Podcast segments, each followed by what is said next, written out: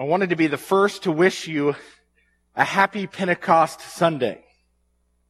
Perhaps you didn't realize or know that Pentecost Sunday was a thing.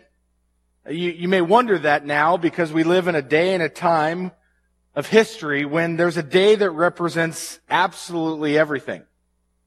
For example, Friday was Donut Day. Perhaps you celebrated National Donut Day, but you may not have known that it was actually also National Rotisserie Chicken Day. So not sure how many of you took part in that. Or if you celebrated over the weekend Chocolate Macaroon Day on Saturday. Seems like a day well worth celebrating to me. Or perhaps you celebrated Insect Repellent Awareness Day. Um, I'm not sure about that one. We didn't celebrate that one personally. And of course, if you're wondering, today could also be considered Cancer Awareness Day or Hug Your Cat Day. And I have no doubt there are a lot of people celebrating both. And if you're wanting to prepare for tomorrow, you can get ready for Sausage Roll Day, a day that conveniently comes the Monday after Donut Day, which happens to fall on the first Friday in June. So there's all of your holidays wrapped up in one, getting you ready also to celebrate National Hot Air Balloon Day next week. If you wonder if these are all made up holidays, I'm pretty sure they are. I think they're businesses trying to push their products but I assure you that Pentecost Sunday is not one of these made up days. In fact, the church has celebrated Pentecost for nearly 2,000 years, and the Jewish faith celebrated Pentecost for probably 1,400 years before that. Pentecost was an annual spring feast that followed Passover by 50 days. And in fact, today is the day in the Christian calendar where the church historically has gathered to celebrate that. How fitting that we're looking at Pentecost. It was this Jewish feast that required capable Jewish men to travel to Jerusalem. That's the context, the setting by which we'll find our text this morning.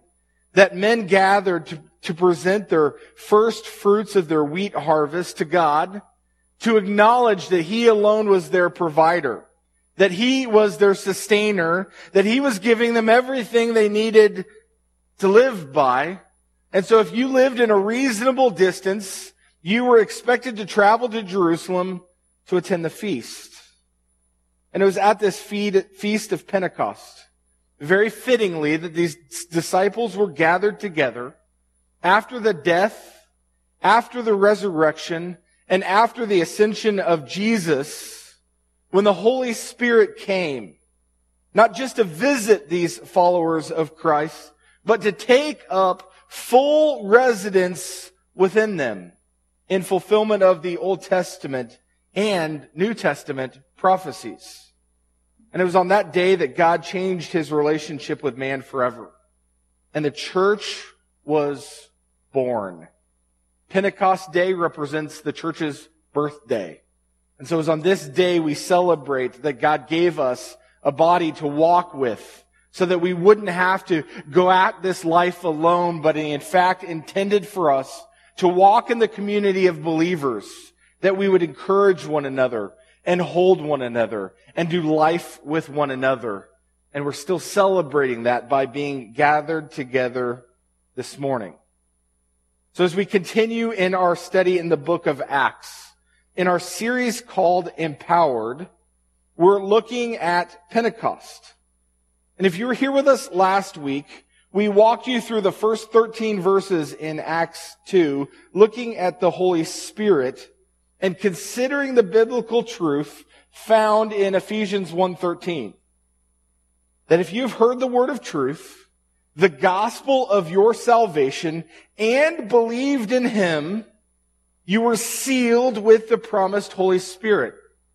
Now friends, that is an incredible and a great truth I want you to grasp onto. In fact, I'll probably put it before you for about eight more weeks.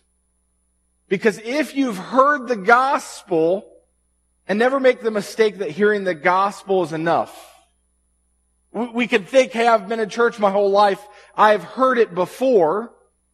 But it's not the hearing of the gospel that saves you. It's believing in it. It's putting your trust in it. That's what Paul affirms here and tells you that in that moment of belief, that you are sealed with the Holy Spirit. That He comes to dwell you, to fill you, and to seal you, and that's God claiming you for eternity. Which is to say that when you believed, you were sealed. And you were sealed with a spirit that would indwell you, not partly, not insufficiently, but totally and completely. And we might be tempted to take that for granted. We might be tempted to move past that, to not appreciate what having the third person of the Trinity physically indwelling our lives looks like.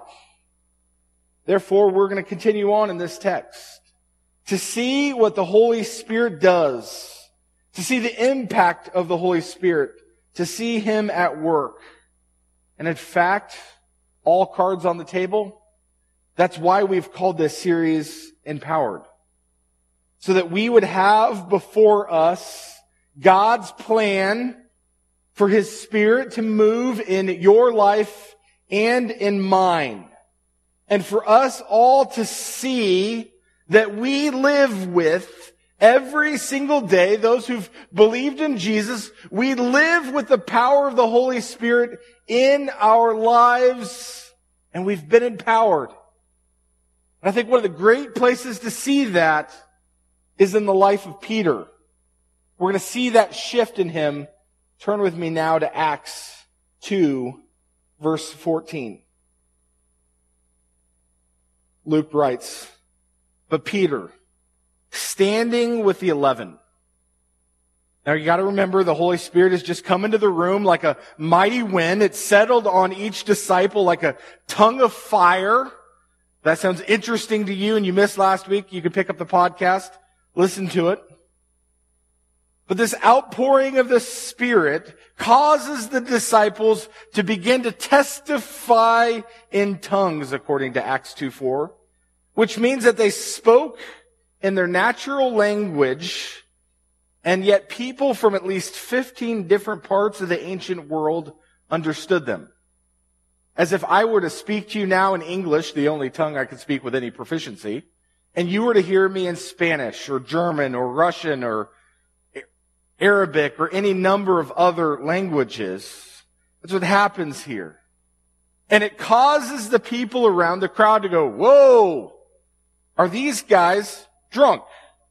This is the setting that's occurring when Peter decides to stand up.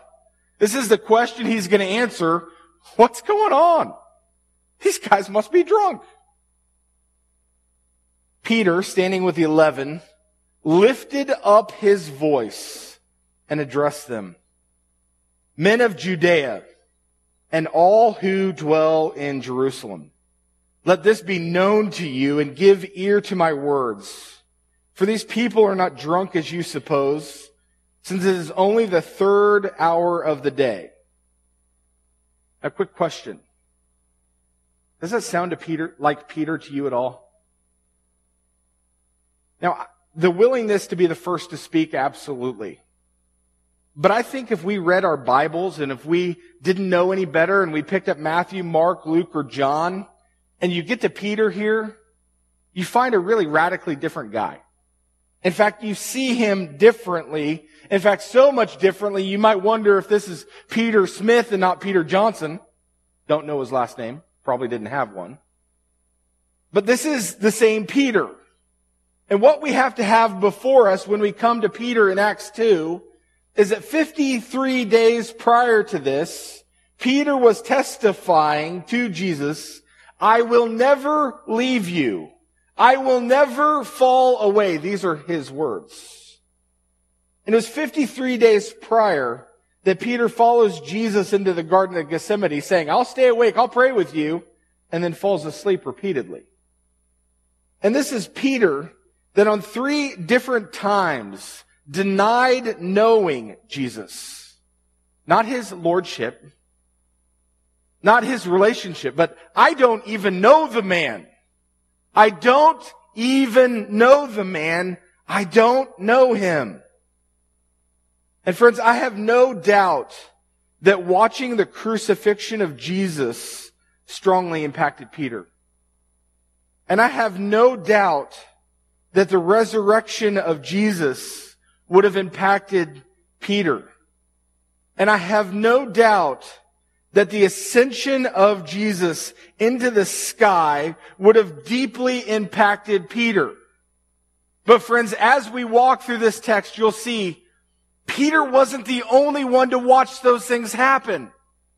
In fact, there would have been plenty of people in and around Jerusalem who would have watched Jesus be crucified, who would have seen him walking around afterwards, and might have even got a glimpse of him rising up into the sky. Again, I don't know about you, but I've never seen a man ascend into the clouds, but I suspect that garnered some attention. Peter's not the only one who witnessed these kinds of things. The Bible affirms that. So the difference has to be the Holy Spirit. That when the Holy Spirit comes on him, when it rests in him, it gives him the power that Jesus testified that it would. So Peter stands up again in a full city. Now don't miss this. Just like at Passover, when Jesus was on trial, the city is full again.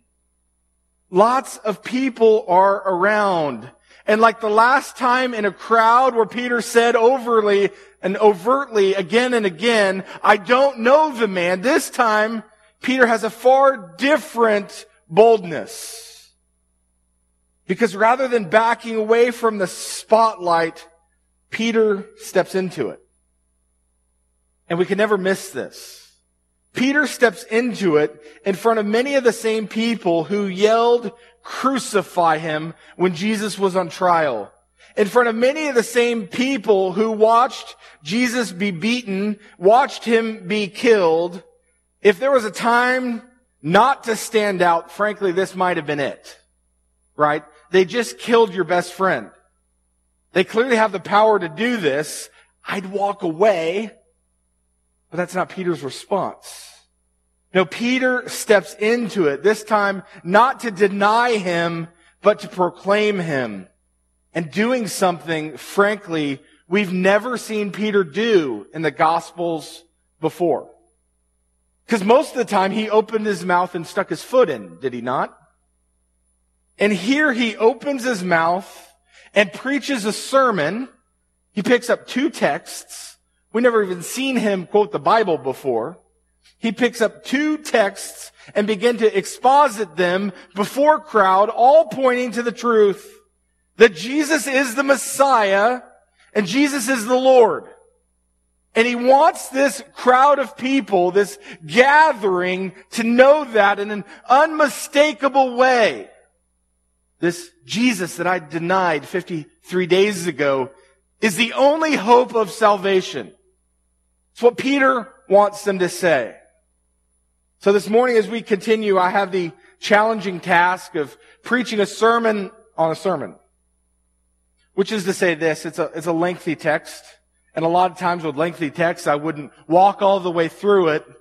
But when Peter preaches a sermon, we got to give his words credit. Because he nailed it. This is what Peter says starting in verse 16.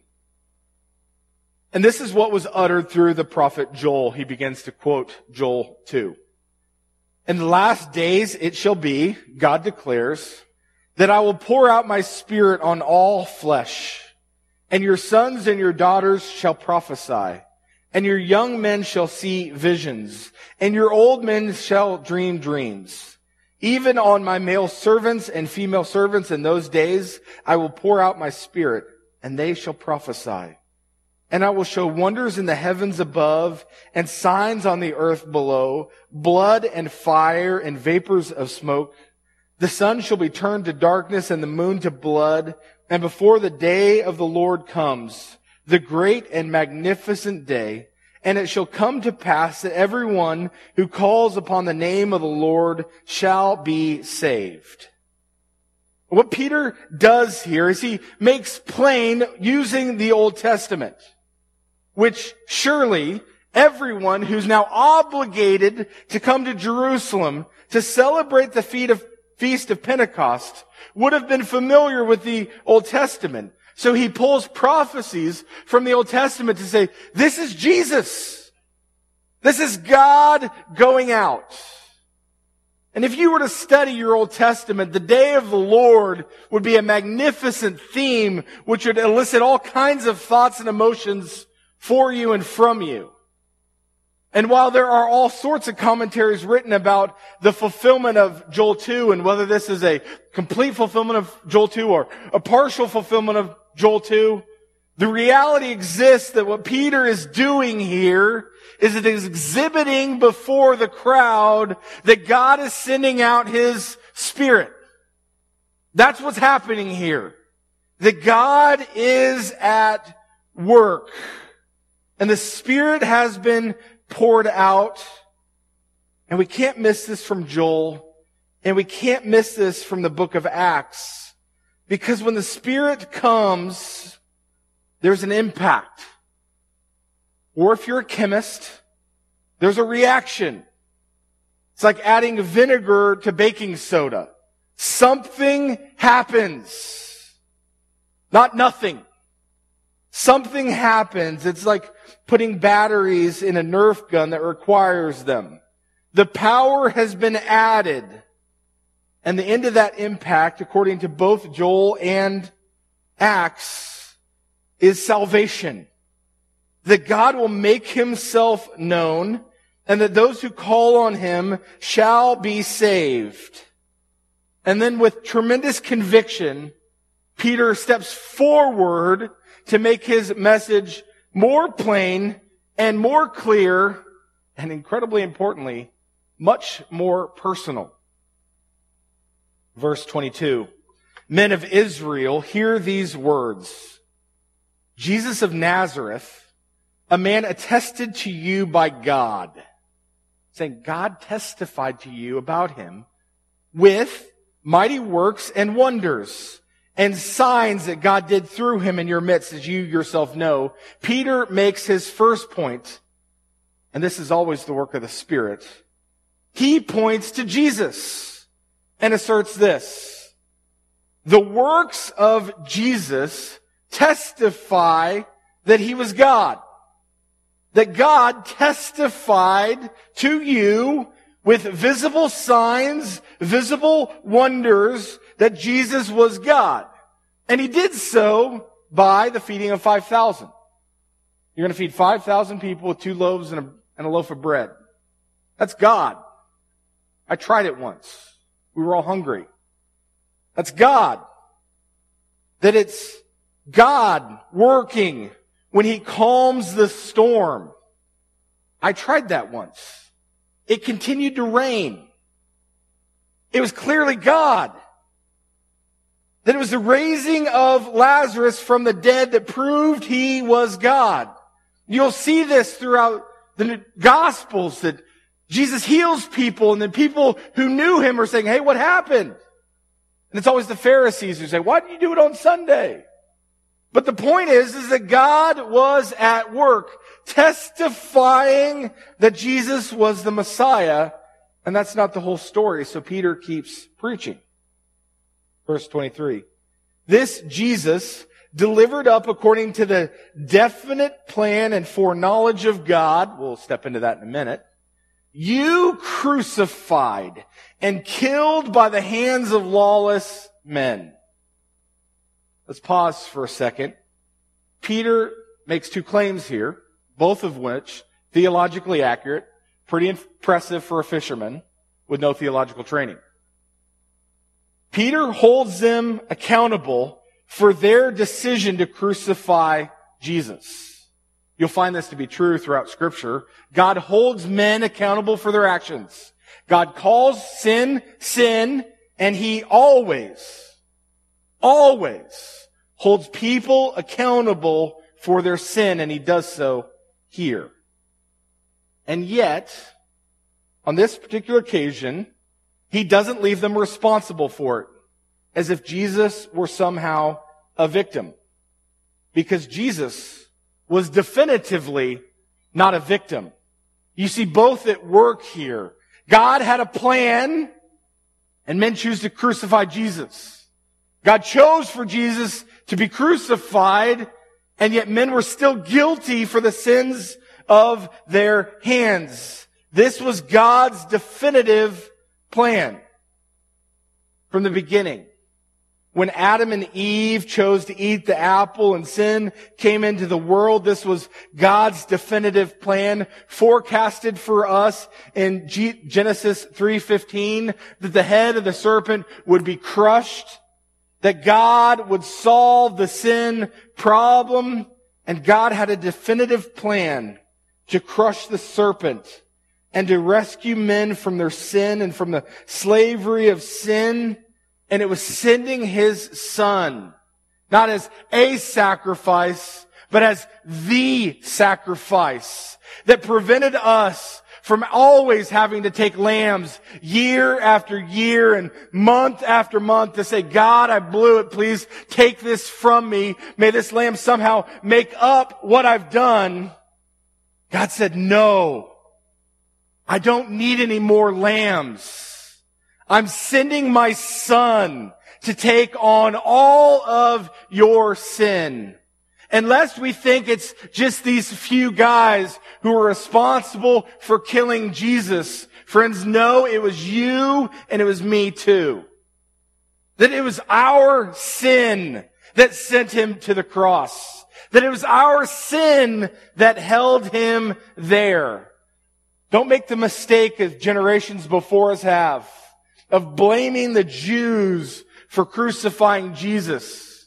Because we did it too. We're just as guilty. God, Peter makes plain to the crowd that God was at work and that they were in sin.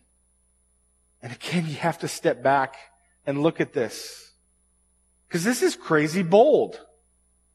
This is Peter standing up in a crowd, many of whom he knew, many of whom he watched during the life of Jesus, many of whom yelled crucify him, many of whom participated in killing Jesus, and he says so.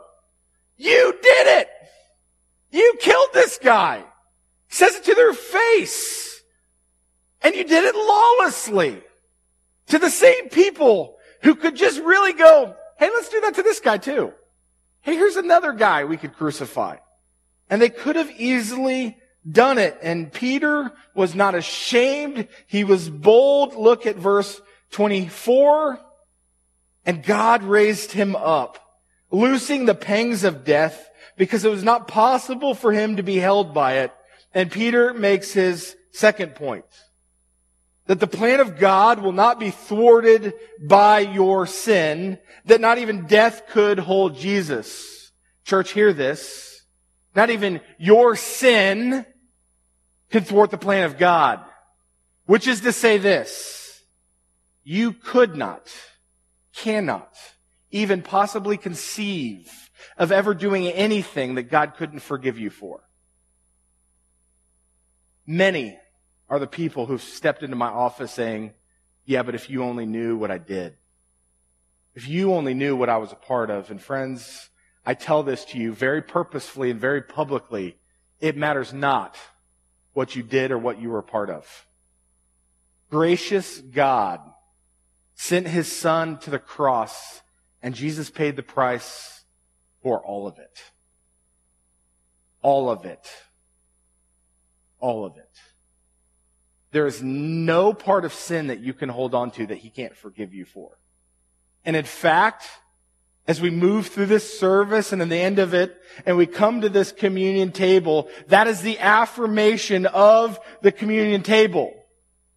When you take a piece of bread and you take it, you say, Jesus paid it all for me. And when you pick up a little cup and you drink it, you say, you publicly proclaim, I have been forgiven. His blood has washed me. I am clean. And church, you are. That not even your sin could thwart the cross. It was all taken care of. And Peter asserts here that the resurrection, Christ rising from the dead, showing power over even death, Paul asserts that he was the Messiah and that he was Lord. And then Peter moves on in the Old Testament. This time taking them to Psalm 16 to point them to David. As if the testimony of a minor prophet weren't enough. He's a minor prophet. At least get a major prophet. Bible joke. So let's go after David. You're in the city of David. David, a man after God's own heart. What does David say?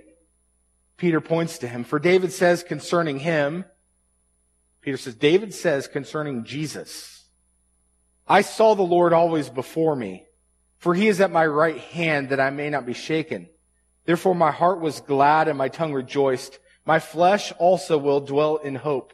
For you will not abandon my soul to Hades or let your Holy One see corruption. For you have made known to me the paths of life. You have, you will give me a full of gladness with your presence. So Peter does as he looks at David and looks at this prophecy that David proclaims. and says he's talking about Jesus. He's talking about Jesus and he makes it plain and applies it for them in verse 29. Brothers, I may say to you with confidence about the patriarch David that he both died and was buried and his tomb is with us to this day. David died and he's gone. Being therefore a prophet, and knowing that God had sworn with an oath to him that he would set one of his descendants on the throne, he foresaw and spoke about the resurrection of Christ, that he was not abandoned to Hades, nor did his flesh see corruption. And Peter takes the truth of the Old Testament and points it to Jesus. And then he brings the crowd to a climax. This Jesus, God raised up, and of that all of you are witnesses. Now keep in mind, this is an actual statement. Peter's testifying that many of you saw him crucified. And if you didn't, you know somebody who did. And many of you saw him resurrected. And if you didn't, you know somebody who did. This is not a huge community. You are witnesses. So he makes it personal. Being therefore exalted at the right hand of God, and having received the Father, the promise of the Holy Spirit, he has poured out this, that you yourselves are seeing and hearing. For David did not ascend into the heavens, but he himself said, the Lord said to my Lord, sit at my right hand until I make your enemies your footstool. He was waiting for Jesus. Let all the house of Israel therefore know for certain that God has made him both Lord and Christ, this Jesus whom you crucified, and he challenges and confronts them with the truth. That they crucified Jesus that this was the definitive plan of God that you and I are responsible for, and it requires a response. And they knew it. For in verse 37, now when they heard this, they were cut to the heart and said to Peter and the rest of the apostles, brothers, what should we do? I want you to see this. Because what Peter does is he stands up and with some boldness proclaims the gospel. Now the Holy Spirit gave him boldness, did he not? And I trust the Holy Spirit gave him words. For I no clue how familiar with Joel or David Peter would have been Though the New Testament affirms that Jesus sat them all down and walked through the whole Old Testament saying, this is me, this is me, this is me, this is me. They could have gotten it from the mouth of Jesus himself. But in this moment, it's not Peter that cuts to the heart of men. It's the Holy Spirit that does. It's not Peter that brings these guys to the point of saying, what do we do? It's the Holy Spirit that is at work. Friends, this is your job and mine. We preach the gospel. The results aren't ours. We're called to be faithful, not productive.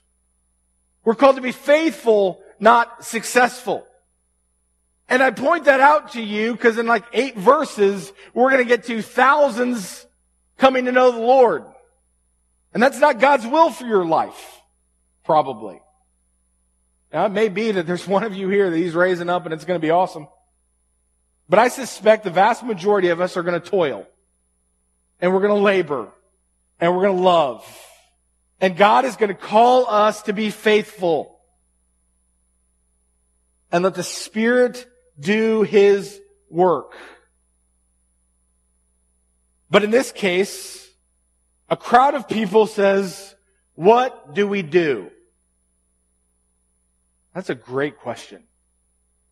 It's a great question because it leads into life, doesn't it? The number of times you sit and talk to somebody and they tell you about something that's going on with their children, they say, what do I do? Or the number of times you talk to somebody and they're telling you about what's going on in their life and they say, what do I do? Pretty leading question. And Peter answers it. Peter says to them, quite boldly, repent and be baptized, every one of you in the name of Jesus Christ for the forgiveness of your sins, and you will receive the gift of the Holy Spirit. Peter doesn't hold back.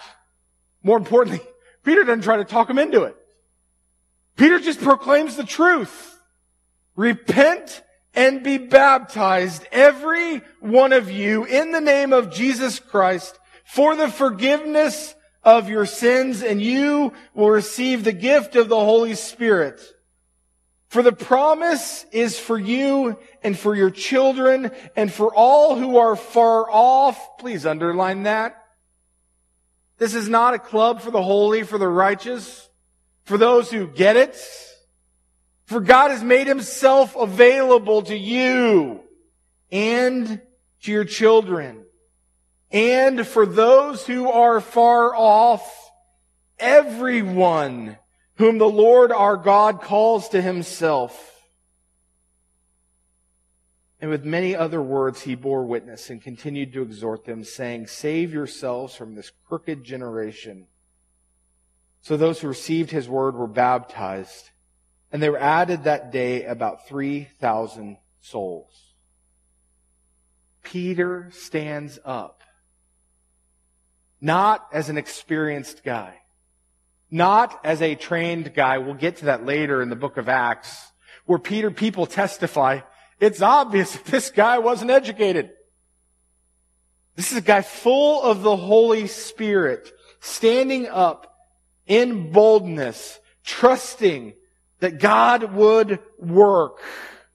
This is a guy who stands up empowered and points to Jesus and points to salvation that is found in Christ alone and empowers you to point others to the same salvation. Friends, as we work through Acts over and over again, the Holy Spirit has two major works you're going to see over and over again and that we need to get. First, the Holy Spirit works to point you to Jesus. It's why He convicts you of your sin. That's the guilt you feel when you've done something wrong. That's the Holy Spirit going, brother, you need Jesus. Now sometimes that's in a saving way. Sometimes for us, that's the Holy Spirit going, you can't handle this. This is more than you can handle. Your sin is not yours. This weight that you feel, it's not yours to take. This weight, give it to Jesus. He'll take it from you. I want to free you. And some of us, that's the Holy Spirit at work going, why are you still holding on to this? Why do you still practice this? Are you kidding me? Jesus wants to free you. He wants to give you a new life. Why are you choosing this when I could have that? God has so much more for us. Friends, and that's really the truth of sin. I'm off script, so if I blow it, here comes. That's the truth of the gospel. We choose bags of garbage when he has a feast for us. Sin is choosing junk. I think it was, I'm going to forget the guy's name. The guy, uh, Louis Pasteur, who said sin is like licking the dirt. Like we stand outside of a five star restaurant and we lick the earth thinking it will satisfy us. When God says, welcome in, I have a beautiful buffet for you. I want to fill you in ways you can't even imagine. And we're outside licking the pavement going, mmm, I think I found some salt. I'll wander back in. The Holy Spirit works to point us to Jesus. And then the Holy Spirit works to call us to point others to Jesus. Because if He is the only hope we have, and He is, then He's the only hope of the world. And we'll step into that next week as we move into Acts 3. The friends, the only thing you have worthy of offering anyone is, say it louder. Say it with some passion. It's the only thing you have of any value. It's Jesus. It's what the world needs is Jesus. Now I'll grant you my neighbor last week needed a pair of scissors. But what she really needed was Jesus. It's always, always, always, always, always, always, always, always true. And you know why? Because what I really need is Jesus. When I call you and ask you a question, please know that I may need something, but I need Jesus. Just like when you call me, you may ask me some questions, but I know you really need Jesus. Because friends, that's why we're here. That's why God doesn't just save us and suck us up. Oh, good, I got you. Mindful. He saves us so that we can point others to Jesus, so we can be the big club who goes, man, I can't figure it out either. Man, I'm struggling too, but Jesus. Man, I'm hurting and I'm broken too. Jesus. The only hope I've got, Jesus. The only hope you've got, Jesus. These are the two major works of the Holy Spirit. I badly need Him and you badly need Him. So the Holy Spirit works to point me to Jesus and then to use me through me to point you to Jesus. That's it. It's the work of the Holy Spirit. And don't think that's a minor work. This is the third person in the Trinity. You think Jesus had an important job dying for you? This is no less of an important job. This time you're involved.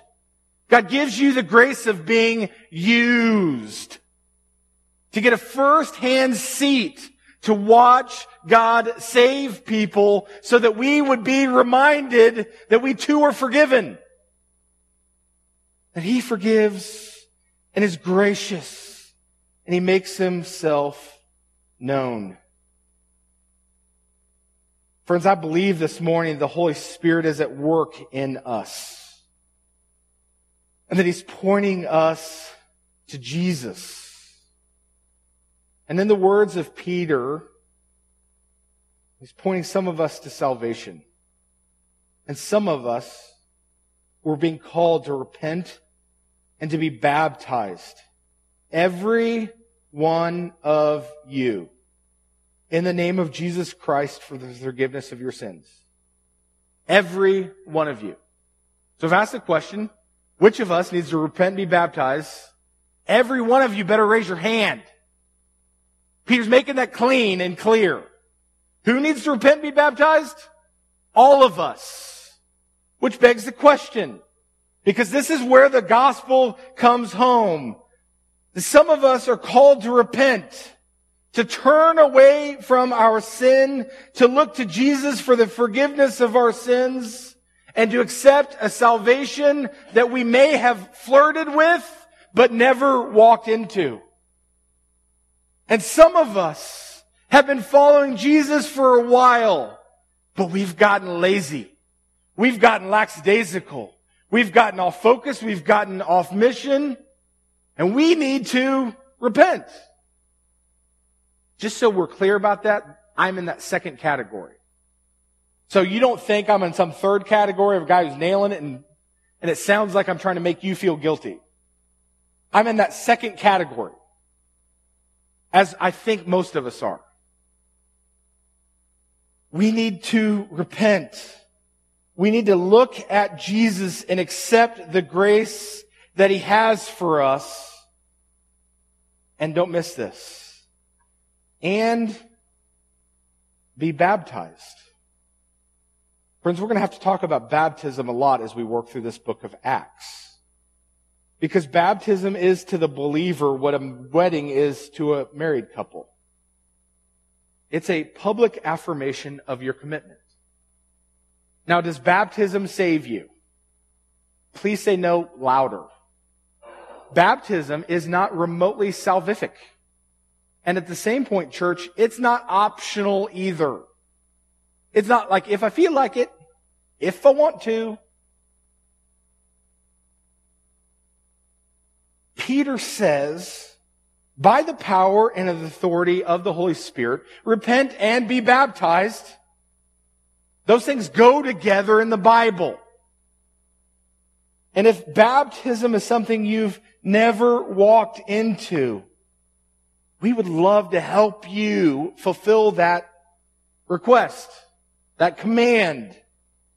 That God might be calling some of us to get baptized because we've believed in Him, because we've trusted in Him, and yet we've never made public our commitment to Him. Please don't think that baptism is necessary for church membership and you don't really care about church membership, so you don't really need baptism. Know that you are actually avoiding a command of God. Not Ben speaking. It's a scripture. And I tell it to you straightly and pointedly because we're going to hit it like 19 more times in the next several weeks. Because every time repent is followed with and be baptized. Publicly proclaim Christ. And friends, all of us need to be challenged by the life of Peter, who received a great boldness with the coming of the Holy Spirit. And here's the convicting part. And stopped being the guy who merely confessed Jesus privately and became the guy who boldly proclaimed him publicly. That's the work of the Holy Spirit we see here. He stopped being a man with a private right testimony of Jesus and became the man who boldly proclaimed him publicly. We'll lean into that more and more as we continue. Let me pray for us. Father, thank you for your word, that in it you give us truth. Truth to encourage us, truth to build us up, truth to challenge us, truth to point out our errors, and truth to tell us that your grace is sufficient for all of our needs. Father, let there not be one here who is so deep in sin that they think you can't forgive them. Father, for the cross testifies that you defeated death. You're bigger than all of those things. And here in a moment, as we step towards communion, may we all know and understand that the participation of communion by believers is our testimony, our affirmation that your death was sufficient and that your blood has forgiven us. And by the power of the Holy Spirit, would you be at work in us, always pointing us to Jesus and making us more aware of your work to use us to point others to your Son. It's in the great name of Jesus we pray. Amen.